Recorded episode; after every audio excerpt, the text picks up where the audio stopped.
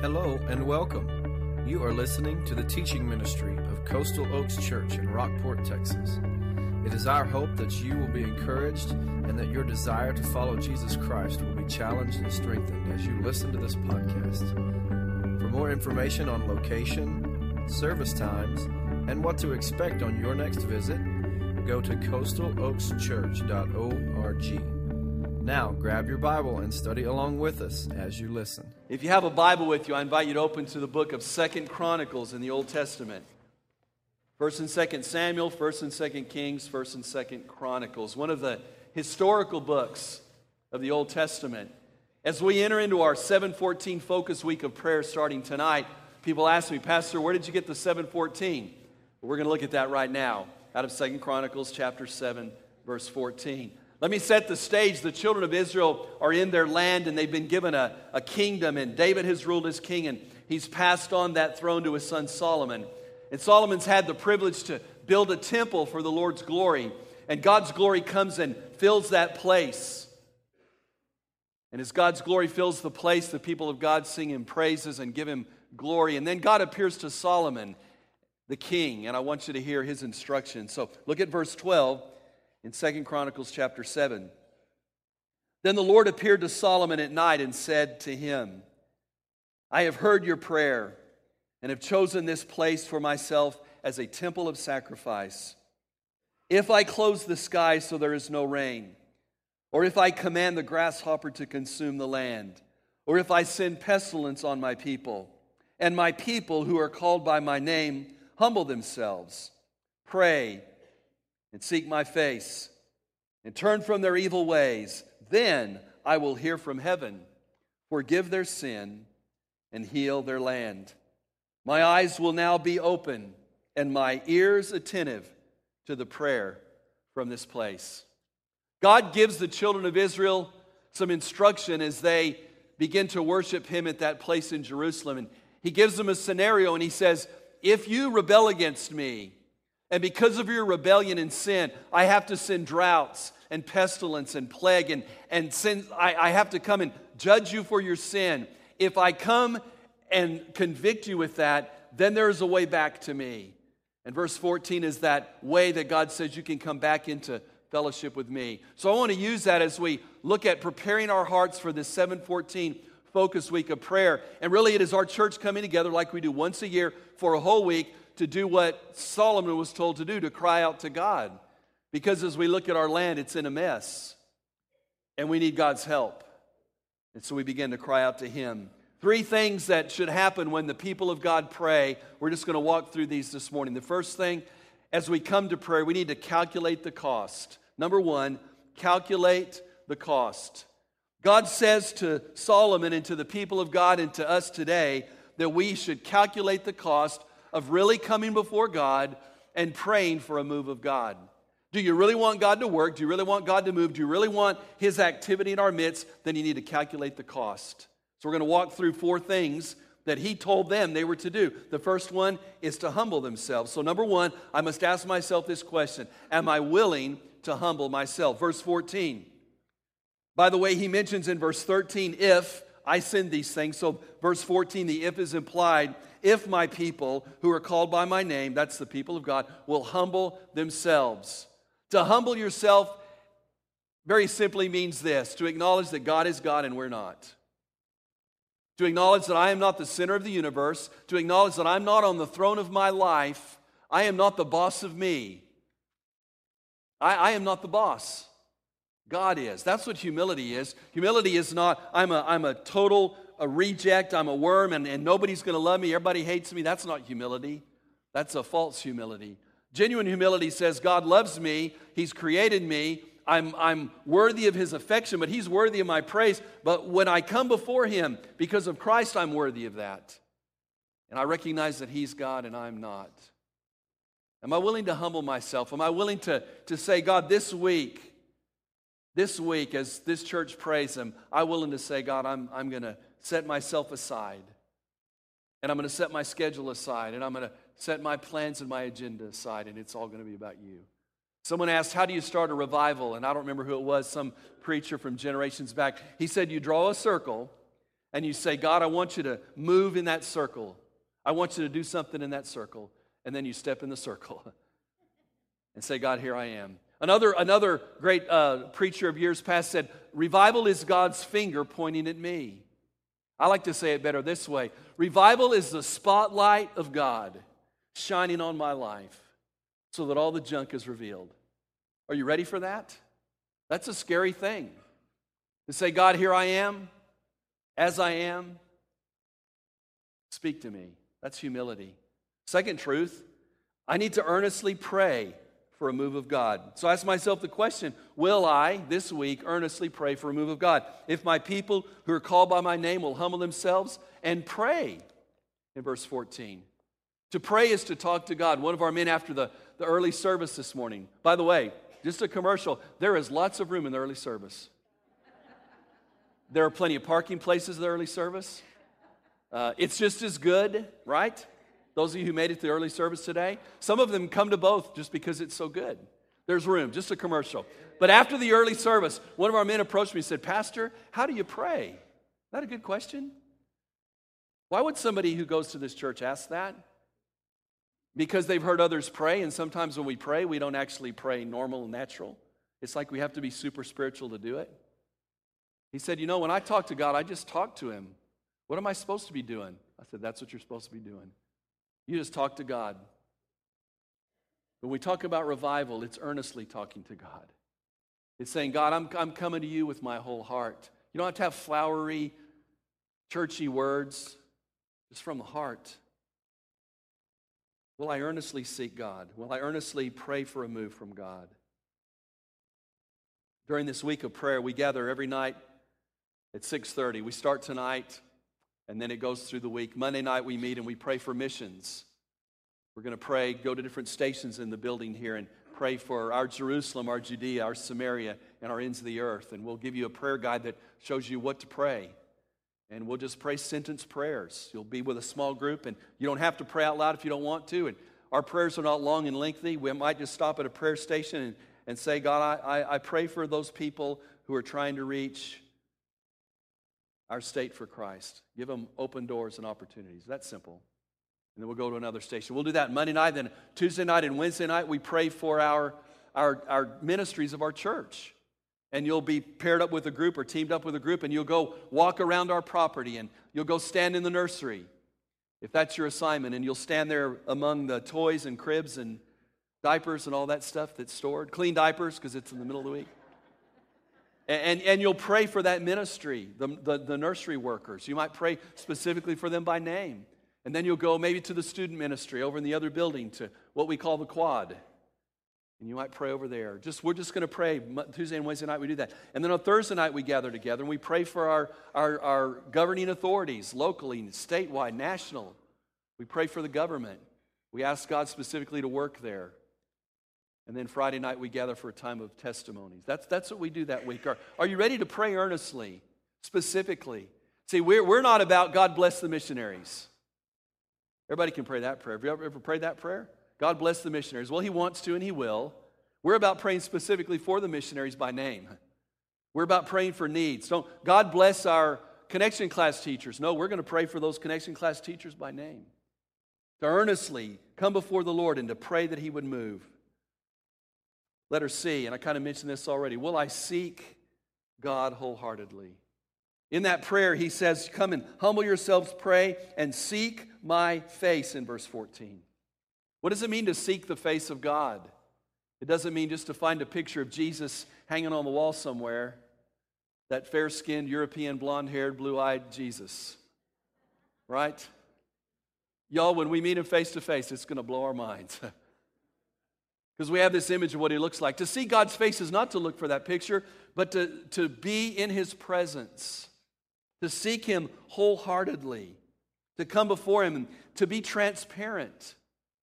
What we will do tonight is what's called a sacred assembly or a solemn assembly. It's taken out of the pages of Scripture. The children of Israel did this several times, and it's implied in the New Testament that as they came together, they did this, where the people come together and they're just quiet. We're going to have a, a sign on the door that says, Please enter in silence. That's going to be hard for some of us, isn't it? Did you hear yourselves this morning? That's a good thing. I love fellowship. I love the, the celebration we have, but occasionally we set aside a time where we just enter in silence and you'll sit in and we'll walk you through some scriptures and some people from among you are going to come here and read some words from the Word of God, and then we're going to pause and we're going to reflect and we're going to say, God, speak to our hearts about that. We're going to have a time of confession where you can come in and kneel. We just call these steps the, the place of surrender, the altar. And you, can, and you can confess before the Lord, just you and Him. We'll give you opportunity if you need to confess with someone, to, to ask God's forgiveness and repent. We're going we're going to have a time where that whole service is seeking God wholeheartedly. And then we'll close with the Lord's Supper. We'll have tables up here, and you'll be able to come as an individual or with a group or several individuals and gather around that table and partake of the Lord's Supper as we seek Him wholeheartedly. That's a solemn assembly. That sets the stage for the rest of the week. Don't miss it. It, it has been the highlight of our week of prayer every year. Seeking God wholeheartedly. But then we get to letter D. Letter D wasn't a good letter when I was in school. I saw that one on my report card a lot. So maybe as I read letter D, it, it, it some of that's still in my mind because I don't like this part. Am I willing to repent of my sin? You know what repentance is? Look, look at David's or, or uh, God's explanation of Solomon here.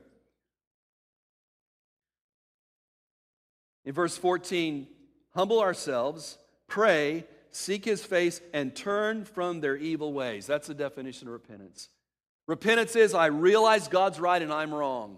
Repentance says, God, you've spoken to my heart about that issue, and I'm going to stop. Whether it's a habit or a relationship that's not right or an attitude, whether it's my thought life, whether it's an action I'm doing, I'm willing to say, God, you're right and I'm wrong, and I'm going to stop and I'm going to run to you. You know what a lot of us do? We come to that place where God convicts us of sin and we say that's wrong, and we kind of leave one foot there. God, I'm inching my way over to you. Or some of us might say, God, I'm wrong and I'm coming your way, God. Right? It's like learning to swim. You don't want to get too far from the edge. That's not repentance. Repentance is you just take off running to God. Now, that's a good part, but it's not easy. That's why I said it's, it's tough to say this, because repentance means I have to make some changes in my life. I confess to Him that He's right and I'm wrong, and I've got to make it right. That's what repentance is. See, God looks at sin seriously. In the book of Acts in the early church, we have the story of Ananias and Sapphira. I think it's Acts chapter 5, where they brought an offering to the early church, the leaders of the church there, and pretended like it was really everything they had to give, and it wasn't. And they were really being hypocrites and superficial. And Ananias dropped dead, and then his wife came in and she was carried out dead. They, God, God was trying to show the early church it's wrong to be hypocrites. See, God judges sin, He doesn't look at it lightly. That's why we have this time of coming together every year to say, God, just shine your spotlight on me. Can you answer yes to those four questions? If you can, then maybe you're ready for God to do something. Calculate the cost. Don't just show up. God bless us. Bless our church. We love our church. God bless our church. Amen. It's more than that, it's crying out to God with a whole heart. I need to move on. Number two, I need to demonstrate repentance. Turn with me to Psalm 51. Psalm 51 demonstrate repentance. This is the passage of Scripture when David is confronted with his sin of immorality, adultery with Bathsheba, and then his lie to cover that up, and then his murder of her husband to cover that up. And the prophet Nathan confronts David face to face and says, You're wrong. And David's broken and repentant. Now, I want you to listen for David's heart as I read this passage, because this is his prayer, this is his heart attitude when confronted with sin. Be gracious to me, God, according to your faithful love, according to your abundant compassion. Blot out my rebellion, wash away my guilt, cleanse me from my sin. Just in those two verses, he's used three words for the word sin rebellion, guilt, sin. He's saying, God, you're right. I'm wrong. I'm a sinner. For I am conscious of my rebellion, and my sin is always before me. David was aware that he was wrong. Against you, you alone I have sinned and done this evil in your sight. So you are right when you pass sentence. You are blameless when you judge. Indeed, I was guilty when I was born. I was sinful when my mother conceived me. Surely you desire integrity in the inner self, and you teach me wisdom deep within. Listen to verse 7. David says, Purify me with hyssop, and I will be clean. Wash me, and I will be whiter than snow. The hyssop branch was what was used in the Old Testament. Remember the story of the Exodus when the children of Israel were to, to kill the Passover lamb and take the blood of that lamb, and they would dip it in hyssop and place it on the doorpost where the blood would be applied. David is prophetically looking forward to the Messiah who will be the ultimate fulfillment of that. The ultimate blood applied to our lives that causes God to, to say, I see the righteousness of Christ and pass over our sin. David says, Do that to me. Cleanse my heart. Make me whiter than snow. Let me hear joy and gladness. Let the bones you have crushed rejoice. Boy, there's a picture of a broken man not, I'm sorry I got caught, but God, my bones are crushed. Turn your face away from my sins. Blot out all my guilt.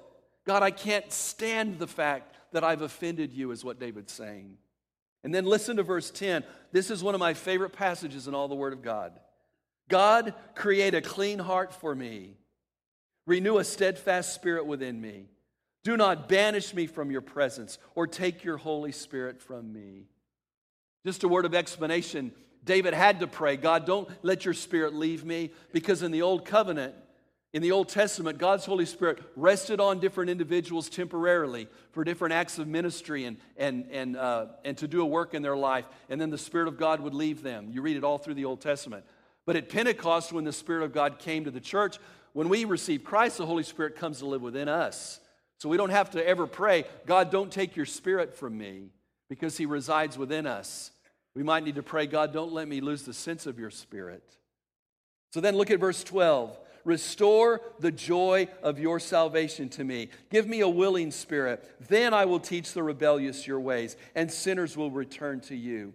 Save me from the guilt of bloodshed, God, the God of my salvation, and my tongue will sing of your righteousness.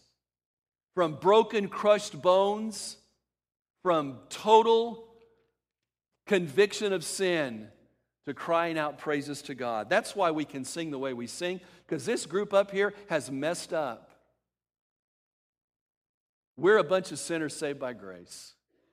That's why we sing the way we do. Verse 15, open, Lord, open my lips and my mouth will declare your praise. You do not want sacrifice, or I would give it. You are not pleased with a burnt offering. The sacrifice pleasing to God is a broken spirit, God. You will not despise the broken and humbled heart. Here's what David says in his cry God, it's about my heart. You've broken my heart. I am totally, completely convicted of my sin, and I willingly repent to you. See, the very fact that David could write this prayer and pray this prayer demonstrates his repentance. Are you ready for that? Not just to have a meeting and show up and say, Pastor, church was good today. It ought to be. But to walk out of here saying, Wow, God spoke to my heart today. Listen, folks, I came to know Christ. The event that triggered in my heart, I need that was when I sat in a church service with my parents and the pastor brought it. He brought it. He preached on the carnal Christian. And as we walked out that door, my mom and dad were in front of me, and my mom stopped the pastor and looked him in the eye. And I'm standing back watching, you know. She said, I didn't like that sermon one bit. Woo, man. And you'd have to know my mom. She would say that. But the next words out of her mouth were, I didn't like it, but I needed it more than anything. And then I watched my parents' life change as God's grace transformed them. See, that's what we want when we leave this place. Now, I don't need a whole bunch of people parading by tell, telling me that, you know. But, but what I do want is for that to happen. Are you with me? God, I just didn't show up today. You showed up. And I had an open heart. And you spoke. The prodigal son in Luke chapter 15, you have the story of the lost coin, the lost sheep, and the lost son.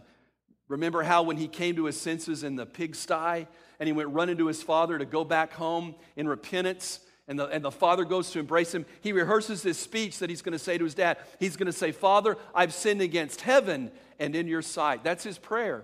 And as he gets to his father, that's his cry I've sinned against heaven and against you. Here's the, here's the key. This is what David was saying God, my sin didn't just mess up a bunch of people, my sin broke your heart. That's genuine repentance. Calculate the cost of crying out to God, demonstrate repentance, and then anticipate God's activity. Number three, are y'all there? Because I am finally. Anticipate God's activity. Again in Second Chronicles chapter 7. When we humble ourselves and pray and seek his face and turn from our evil ways. The Bible says, God says this to them Then I will hear from heaven, forgive their sin, and heal their land. You want to change America? I do. It's not about politics, it's about the people of God becoming broken before God. God says, You want to heal your land? You repent of your sin. You people of God, be the people of God. Transformed lives, transform the culture. We blame the culture for being dark. That's what darkness does. See, the reason darkness is dark is because there's not enough light shining. Blame the light. That's, that's who God blames the light, us.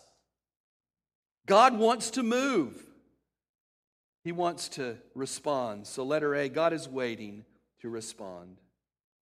God is waiting to respond.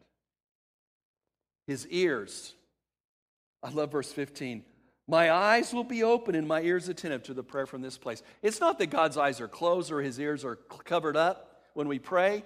He's speaking in the fact that he's going to be eagerly anticipating giving what we pray for.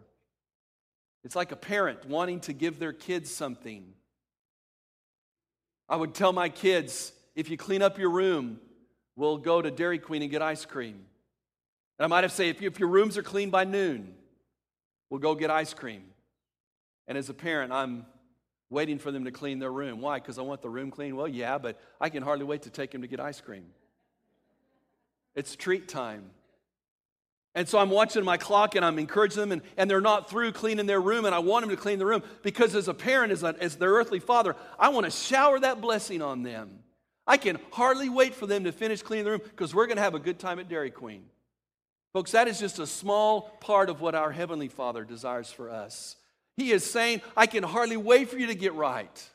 I can hardly wait for you to confess your sin, to repent, and to turn back to me, people of God. It's talking to Christians. I can hardly wait for that because I have blessings to pour out on you.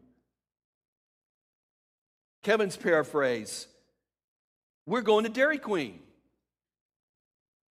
God says, I want to do in your midst what only I can do. I'm just waiting on you. God's waiting to respond. And he's given, letter B, he's given clean vessels through which he can do his work. Clean vessels through which he can do his work. God could do all of this without me. God could do all of this without you. But he is so good. He says, Kevin, I'm going to let you get on this. People ask me about pastoring Coastal Oaks Church, and I say, I am along for the ride. Aren't you supposed to be their leader? Well, yeah, but I'm along for the ride because God's up to something and I just want to get in on it. That's what God wants to do. He is saying, I want to do something in your community, in your family, in your life, in your world. I want to do it. I'm waiting on you because I can't work through a dirty vessel. I choose not to, in, in essence, is what God is saying. He wants clean, empty, available people. He's waiting. He's waiting. In Psalm 51, David says, Lord, open my lips and I'll sing your praises. When I'm repentant and come before you in brokenness, God, then I'm going to respond to in obedience and you can use me. And lastly, here's the outcome people will be saved. People will be saved. In Psalm 51, David says, Then will I teach the wicked evil your ways, and sinners will be converted unto you. That's what God wants to do. He wants to save your neighbor. He wants to save your family member. He wants to get a hold of you so that he can do a work that only he can do. Billy Hanks says, telling people to witness is like standing in front of a river and telling the river to flow. It's going to do it anyway. I don't need to drum and beat you over the head that you need to be sharing Christ. I'll tell you what, what I need to tell you is what the Word of God says is what you need to do is be in right relationship with Him, and the, the outcome, the byproduct is going to be people being saved. Folks, if God had us, I'm talking to the people of God now, followers of Christ. If God had us totally yielded, completely committed to Him, completely surrendered to be used by Him, clean vessels for Him to work, you couldn't keep people out of this place. We could have five worship services and they'd all be this full. Why? Because the Bible says when God moves and God has us, He works through us. That's what He's waiting for. That's what He's waiting for. This week, we're going to gather and we're going to pray. And we're going to pray expectantly for God to do something. And it's not one of those name it, claim it, you know, blab it, grab it things. God, I, am claiming your promise. You have to do this. It's God, here I am. I'm broken. That's all I'm here for. God, I just want to pour myself out before you, and you do what only you can do, and that's do a work. 30 something years ago, when I was a single, before I met Kelly, well, it's actually when I knew Kelly, but we weren't married yet. We had about eight or 10 single adults gathering for Bible study on Sunday morning, and God started to stir in our hearts. By the way, out of that eight or 10 group, right now, I believe almost all of them are in ministry full time. So God was doing a unique thing. But He put this thing on our hearts that we needed to reach our community for Christ because all of us lived in different apartment complexes in Houston, Texas, surrounded by all these young single adults who were coming there to, for the streets paved with gold, they told everybody back in the 70s. And we wanted to reach him. So we prayed, and, and one Saturday night, we just became burdened that God just wanted to do something so great that we just became sold out. We said, God, we're here, we're clean, we're empty, we're available, we're doing exactly what we talked about today. And we prayed that night, God, you bring them here. If you bring them here, we'll love on them and we'll share Christ with them. And we usually set up eight or 10 chairs. This, this week we set up 30 or 40 chairs. We had the half fellowship hall was ours and we believed God was going to do something incredible. That morning, we got there Sunday morning, the doors of the church opened up, and the doors opened, and people we had never seen before began to flood into that building. What an exciting thing to be able to look him in the eye and say, I know why you're here. I didn't say that, but I knew it. God brought them. We filled that room up. God started a revival with a handful of people who said, God, we want you to have us. Does he have you? That's my question this morning. You can ask all these questions in the outline, but the number one question is Does he have you? Have you given your life to Jesus Christ as personal Lord and Savior? Have you, by faith, said, God, you're God and I'm not? Starting point. God, I believe that you sent your one, your one and only Son, Jesus Christ, to die on a cross for me, to pay the price for my sins, because I can't pay them. And then by faith, willingly, have you invited Christ into your life to be Lord and Savior, to forgive you of your sin? And have you repented of your sin? That's what it means to be a follower of Christ. So, number one, does God have you? Have you given your life to Christ as Savior? If you haven't, this is the day to do it. In just a minute, we're going to sing a couple of choruses of some hymns, and we're going to invite you to come and give your life to Christ. But I want to ask the same question to those of you who are Christ followers Does God have you? Well, yeah, Pastor, I gave my heart to Christ. I'm, I'm going to heaven. I know that. Yeah, but does He have you? Who's sitting on the throne of your heart today? Who's calling the shots in your life today? Who has control of your checkbook today? Who has control of your thought life? Does He have you? If not, He wants to. Wouldn't it be great to start this week off and not even wait for tonight, but to be on our knees before God saying, God, here we are. We're giving ourselves to you once again. We're cleaning, we're cleaning house right now. Let's pray.